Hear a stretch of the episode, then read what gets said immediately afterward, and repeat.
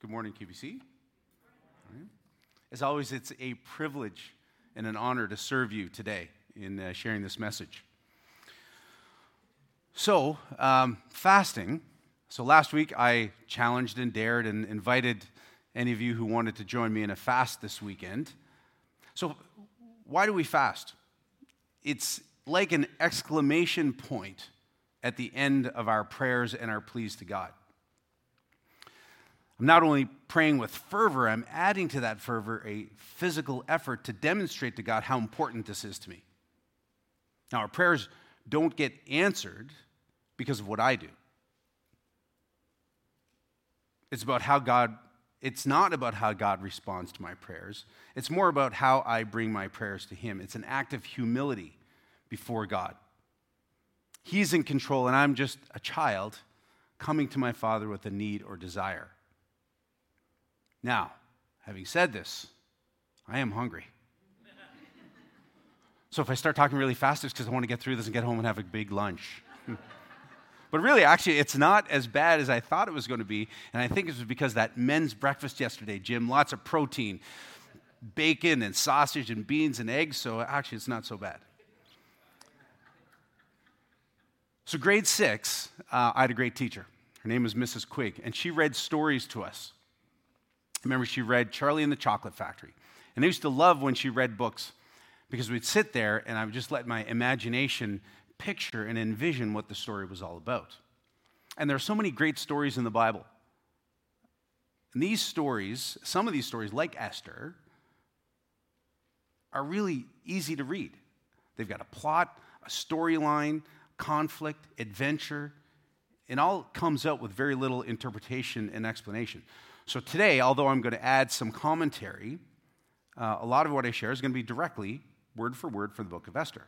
So my prayer this morning is that God blesses this message, the story, that it's clear, it's relevant, and hopefully it's impactful to some of you. So why Esther? Why Esther today? So after spending some time reading through Esther and understanding it more deeply, I woke up one morning and I said to Sandra, I said, I'm going to give the message on the book of Esther. And she said, what's Esther about? I said, well, among other things, it's a whole bunch of coincidences. And you know how we always say there are no coincidences in life? Well, that's what it's about. So that morning I go to work and she sends me this text on that same day. So the, the uh, prayer of the day was from the book of Esther. So that's why Esther today. So I think maybe there are some people here today who who are um, who need to hear this story.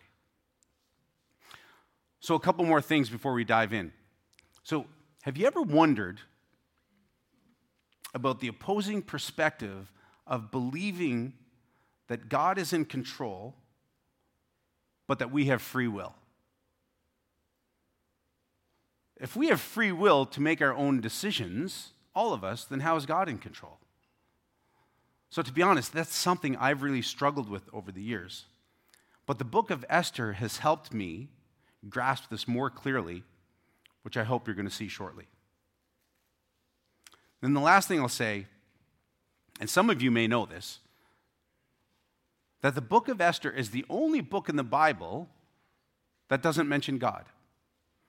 So I said this to Ted two weeks ago when I said I was speaking on Esther today, and he said, well, let me know if you find uh, any mention of God in the book of Esther. So it's it's not a long book. It's only ten chapters, but there is no explicit reference or mention of God in the book of Esther. But if you read between the lines, God is there. He's more present in many ways, and you're going to see that. So here goes.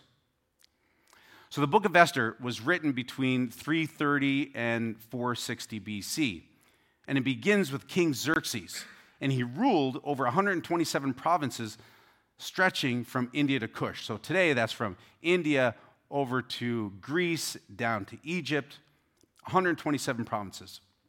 Xerxes was the most powerful man in the world, and this was considered the Persian Empire. So he ruled the Persian Empire. Now Xerxes liked his banquets. He liked parties.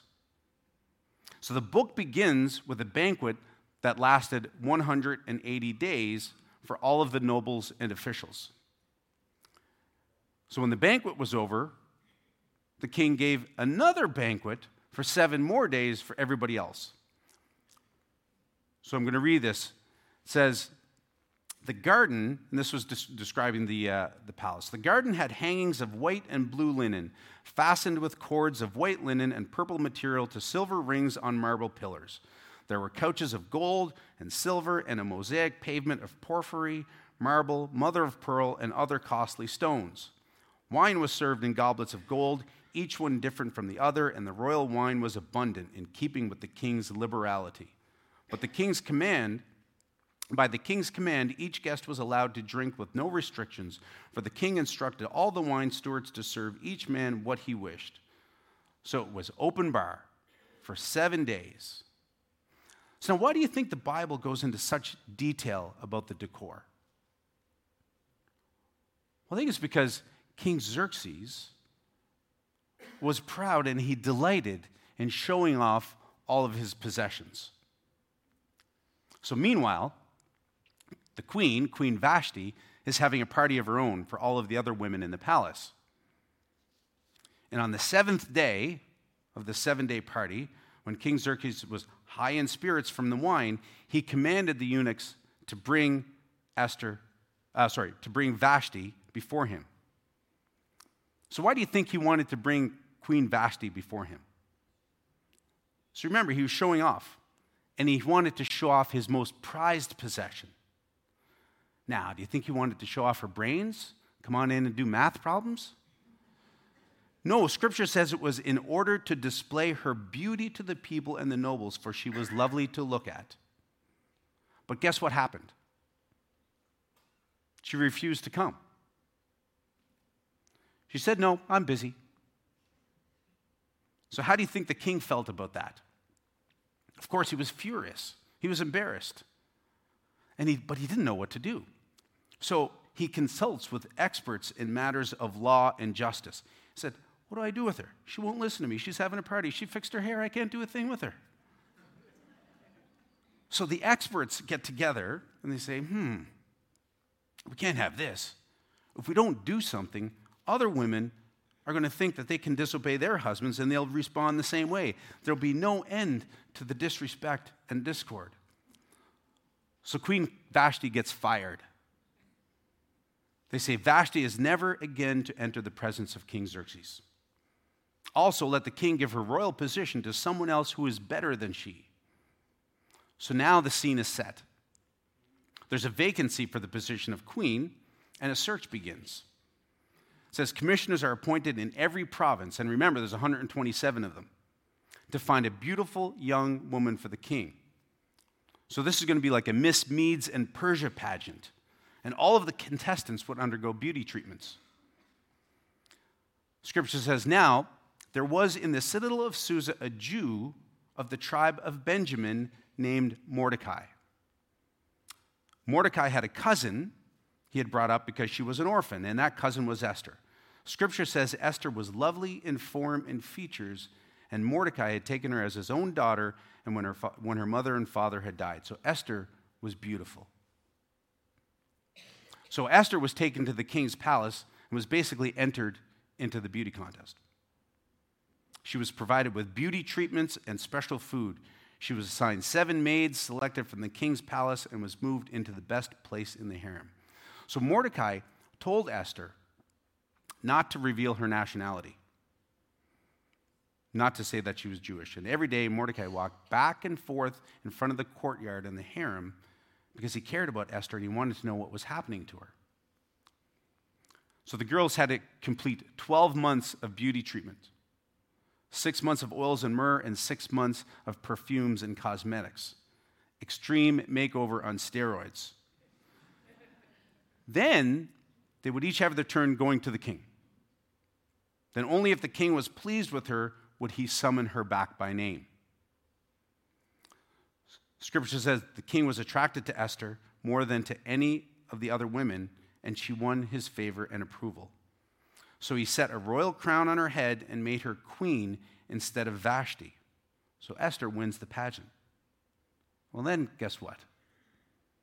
And the king gave a great banquet, Esther's banquet, for all the nobles and officials. He proclaimed a holiday throughout the provinces and distributed gifts with royal liberality. Another party.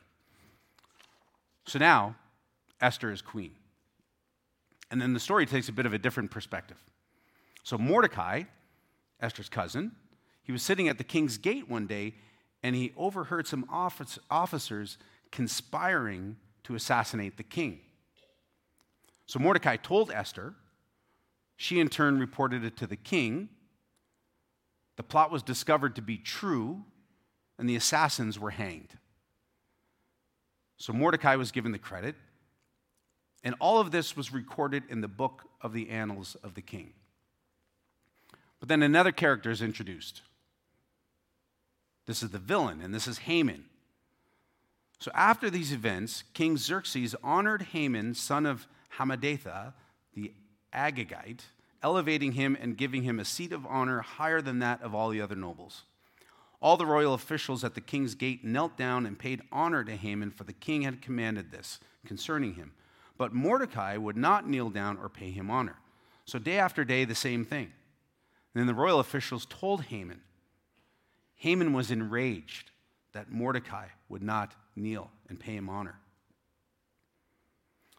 But then when he learned that Mordecai's people were the Jews, he didn't just scorn the idea of killing Mordecai. Instead, Haman looked for a way to destroy all of Mordecai's people. So he wanted all of the Jews killed throughout the entire kingdom of Xerxes. So let's just take a time out here for a second. This is just as, as an aside, but what's driving Haman's hatred for Mordecai? Well, it's his pride, of course. So let's quote a couple of scripture, a couple uh, quotes from Scripture in Proverbs. I hate pride and arrogance. When pride comes, then comes disgrace. Pride only breeds quarrels. Pride goes before destruction. So be- beware of pride. It's destructive. It's a killer. And Haman is consumed with anger because of his pride. He not only wants to kill Mordecai, he wants to eradicate the entire Jewish population. And pride, as you'll see, ends up being Haman's downfall and the ultimate reason for his demise. So Haman goes to King Xerxes and complains that there are certain people, these Jews, whose customs are different than everyone else's, and they don't obey the king's laws. Now, their customs were different, but he lied. They, they didn't disobey the king's laws. But then he asks the king to issue a decree to destroy them. And he also suggests he'll put ten thousand talents into the royal treasury for the man who will carry out this business. So that's how badly he wanted to, to kill the Jews. So how much was ten thousand talents back then? I don't know exactly, but here's how significant it was. The annual income of the entire Persian Empire was fifteen thousand talents. So it was two-thirds of that. So to put that into perspective, the Canadian government's annual revenue is four hundred thirteen billion dollars, if I if Google is right. So that would be two hundred seventy-five billion dollars in today's, in today's terms. And it's speculated that Haman was going to pay that from the plunder he would get from killing the Jews. So then the king gave his signet ring, which meant that he authorized Haman to put the king's seal on it. And he said, keep your money, but go ahead and do with these people what you please.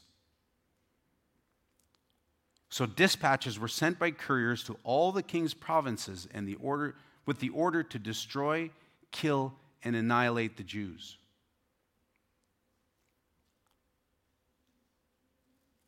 Young and old, women and children, on a single day, the thirteenth day of the twelfth month, the month of Adar, and to plunder their goods. So you can imagine the state of the Jewish people.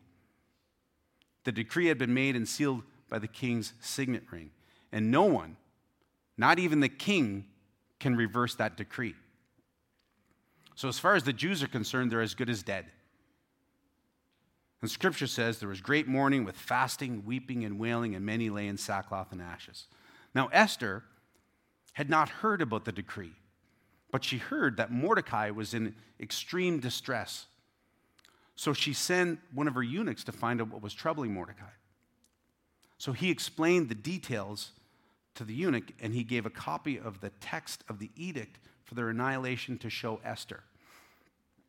He then told the eunuch to urge Esther to go to the king's presence and beg for mercy and plead with him for her people.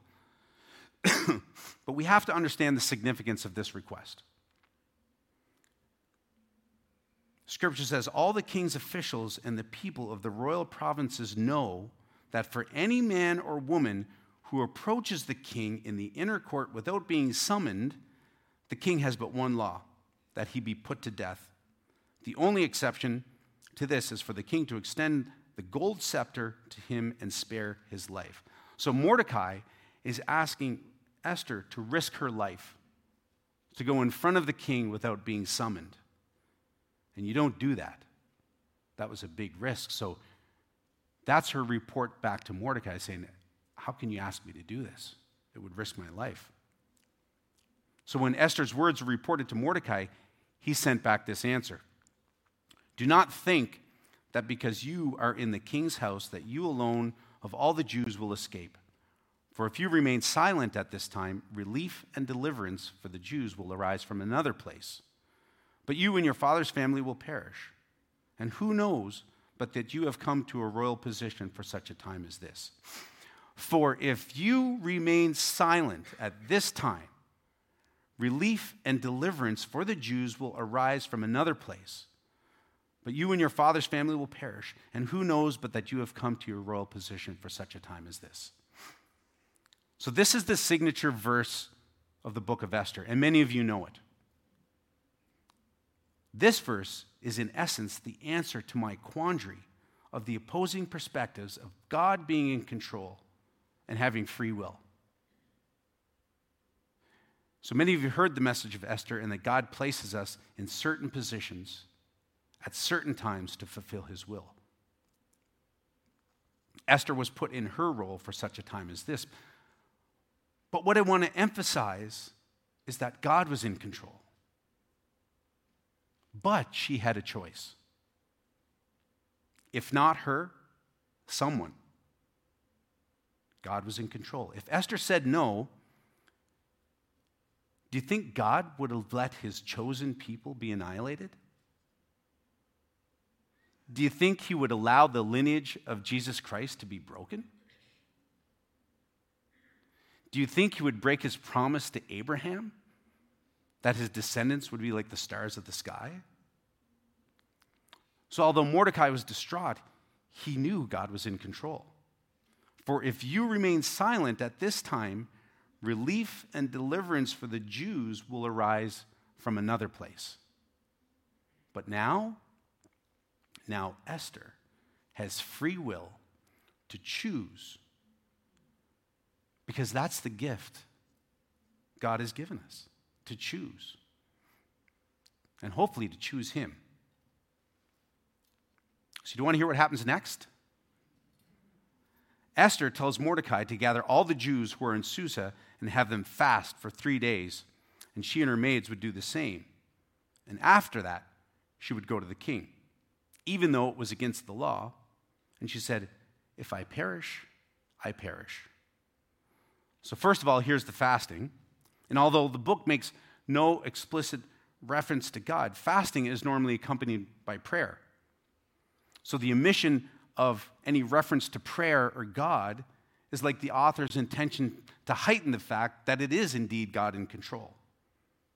And look at the boldness and fearlessness of this heroine. If I perish, I perish. And not only does she say yes to the challenge, she rallies her people like a good leader. Xerxes thought she married a lamb, but he really married a lioness. So Esther makes her first move, and it's like a chess match. So on the third day of the fast, Esther puts on her royal robes. She stood in the inner court in the king's palace, just standing there looking all beautiful. She had not been summoned. But the king noticed her.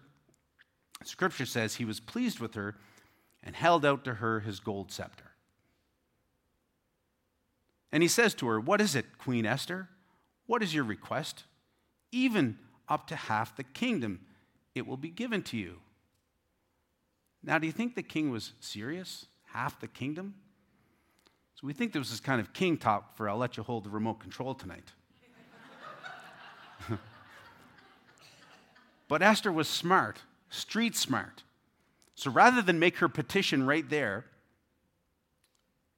she said, I'm having a party, and I'd like to invite you and Haman to my party.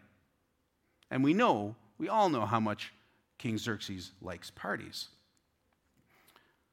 So he summons Haman and said, let's go to Esther's party. And while drinking wine at the party, the king asked again, now what is your petition? It will be given you. And what is your request? Even up to half the kingdom, it will be granted. Then Esther said, well, tomorrow I'm having another party. You and Haman come to my party, and I'll answer your question there. So after this, Haman went home. He's in high spirits. He's very happy. But on his way, he sees Mordecai again at the king's gate. And Mordecai didn't rise or show any fear in his presence. Once again, that filled him with rage because of his pride. So while he was home, he pridefully boasted about his success, his vast wealth, and all the ways the king had honored him and elevated him above all the other nobles. And that's not all, he said. I'm the only other person besides the king who's been invited to Esther's party. But he said, all of this gives me no satisfaction as long as I see that Jew, Mordecai, sitting at the king's gate. Then his wife and Fred says, well, I have an idea. Why don't you have a gallows built and have Mordecai hanged on it? Then when you go to dinner tomorrow night, you'll be happy. So this suggestion delighted Haman, and he had the gallows built. Okay, so here come all of the coincidences. So that very night, the king couldn't sleep. So he ordered that the book of the Chronicles of the King be read to him. So read me that book about me. And coincidentally, the story that was read recounted how Mordecai had uncovered the assassination attempt and saved the king's life. And the king said, well, what has been done to honor and recognize Mordecai? And the answer, nothing has been done for Mordecai. Coincidentally, just then, Haman enters, and he was about to talk to the king about having Mordecai hanged on the gallows he had built. But when Haman came in, the king preempted Haman's request with a request of his own. He said, what should be done for the king, sorry, for the man the king delights to honor? Well, Haman thought the king would, you know, he wants to honor me. So he said, well, for the man the king delights to honor, have them bring a royal robe the king has worn, and a horse the king has ridden, one with a royal crest placed on its head. Then let the robe and the horse be entrusted to one of the king's most noble princes. Let them robe the man the king delights to honor and lead him on the horse through the city streets, proclaiming before him, this is what is done for the man the king delights to honor, wink, wink, nudge, nudge. So the king says, okay, Mordecai is the man the king delights to honor, and you, Haman, will be the one to lead him through the city. Well, it's all downhill from here for Haman. So Esther has her party and asks, and the king asks her, again, Queen Esther, what is your petition? It will be given you. What is your request? Even up to half the kingdom. So she finally makes her request. Spare my people. This is my request. For I and my people have been sold for destruction and slaughter and annihilation.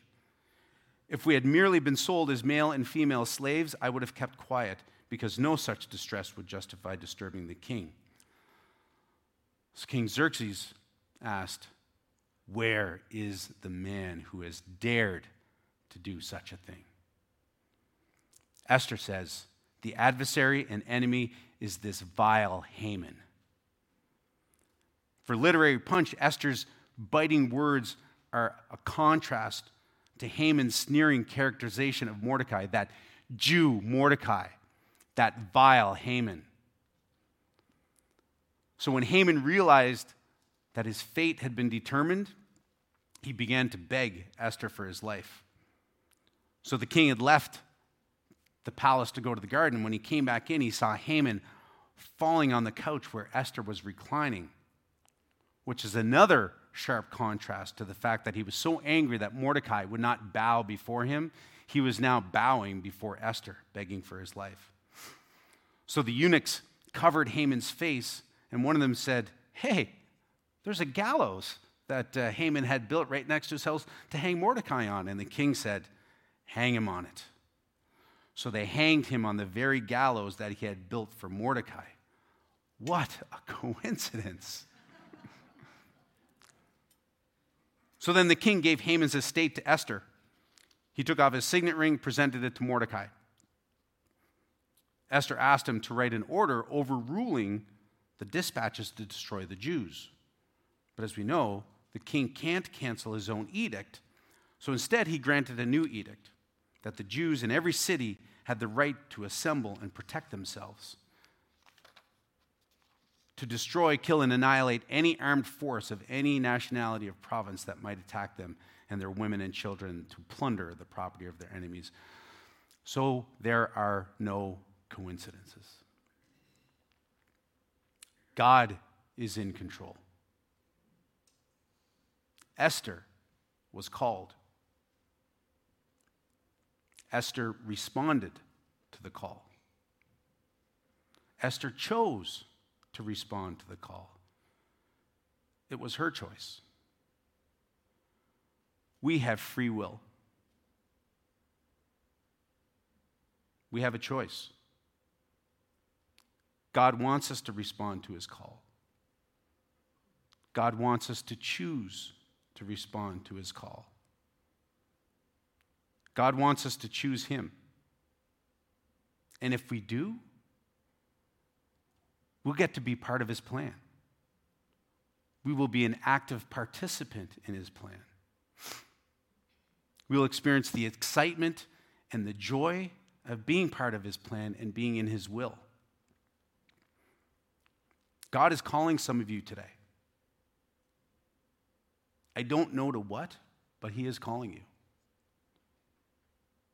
You have a choice on how you will respond. He loves you that much that he's given you free will. But, and this is going to sound a little harsh and some of you may not like it, his plan and his kingdom will come with or without you. God doesn't need you. He doesn't need me. He doesn't need any of us. But he wants us. He, he wants us so badly that he gave up his son for us.